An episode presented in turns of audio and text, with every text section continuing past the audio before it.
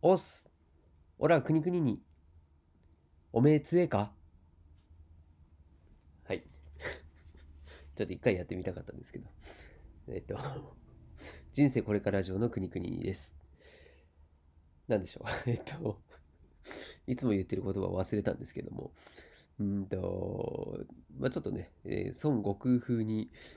言ってみたんですけども、えー、この最初の始まり方がいいなと思った人は、いいねボタンを押してください。この始まり方が、えー、いいねを、いいねが100超えたら、この始まり方で挨拶でやりたいと思います。はい。この番組は40を過ぎた平凡なおじさんが脱サラをして新しい人生を歩んでいく生き様をお届けすることで人生捨てたもんじゃない。こんなやつでもなんとか生きてるから自分も大丈夫とポジティブになってもらいたいそんな番組です。いやね、ラジオ楽しいですね。もうね、うん。皆さんいかがお過ごしでしょうか？いつも聞いてくださりました本当にありがとうございます。チャンネルフォロー、感想やコメント、いいねボタンを押してくれると励みになりますんで、ぜひお願いいたします。もうね、すぐいいねを押してくださいね。特に今回はいいねを押すと、押す、オラご、オラごくじゃない、押す、オラ、くにくににっていう風な感じでですね、始めようと思いますんでね。はい。応援お願いします。はい。私も皆さんのことを応援しようと、応援したいと思っております。で、今回のテーマですが、ラジオを始めて困った3つのことということでですね、まあ、前回ですね、ちょうど、えー、再生回数が、ヒマラヤラジオのですね、再生回数が1000回超えたということで、その話をヒマラヤラジオ限定でしたんですけれども、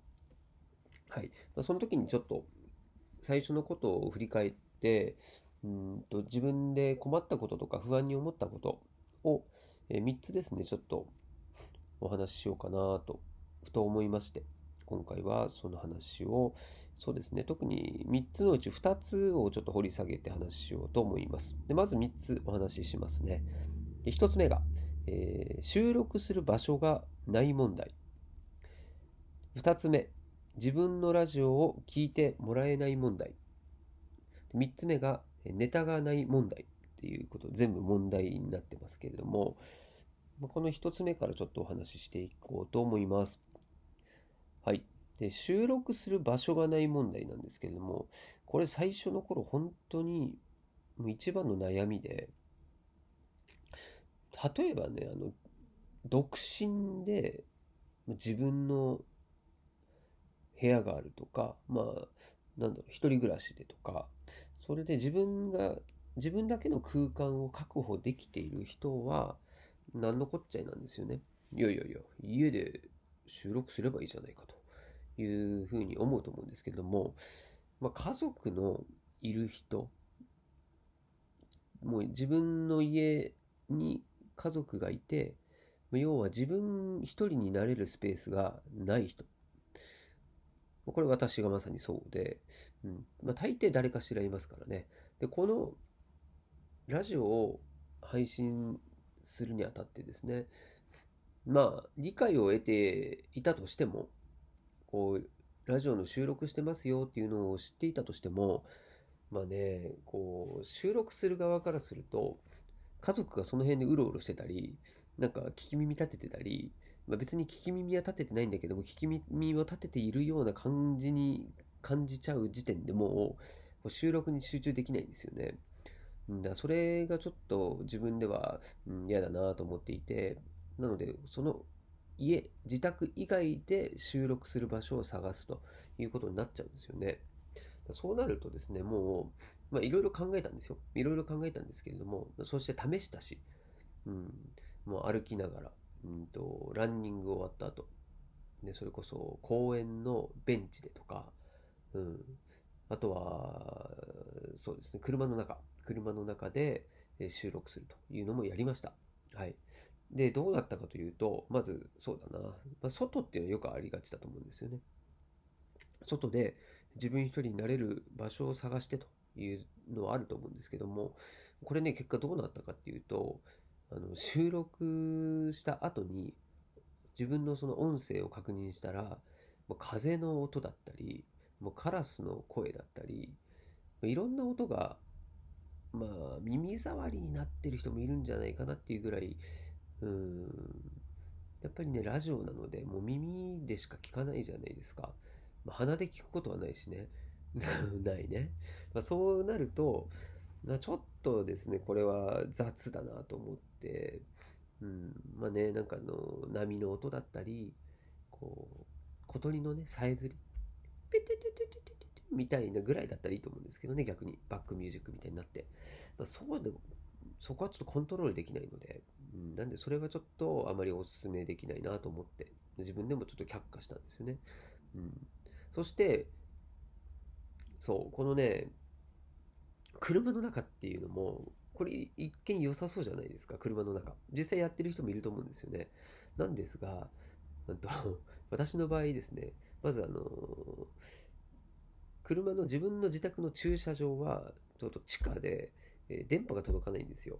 それで、ちょっとパソコンとか使うには、ちょっと面倒なんですよね。はい。まあ、スマホもそうなんですけども、それはちょっと面倒で嫌で、うんまあ、ボイスレコーダーに録音するだけだったらできるんですけどね、まあ、作業としては全部一気にやっちゃいたいっていうのもあって、だし、あと、えー、なぜかね、外で、その辺に車を路駐してとか、もう本当にあの、ちょっと山の方に行って、山の小道で車を止めてとかで、えー、収録したこともあるんですけれども、なぜか警察の人が来るんですよね。うん、目つけられてると思えないんですけれども、まあ、たまたま通りがかったら、まあね、不審者ですよね。謎に、こう、車の中で、パソコンを開いて、で片手スマホ、スマホ片手にして、なんか、自分で独り言みたいに喋ってるっていうね、怪しさ満点ですよね。それでちょっと職質にこう2回連続ですね、会っちゃって、それでもうちょっと心が折れちゃったんですよね。はい。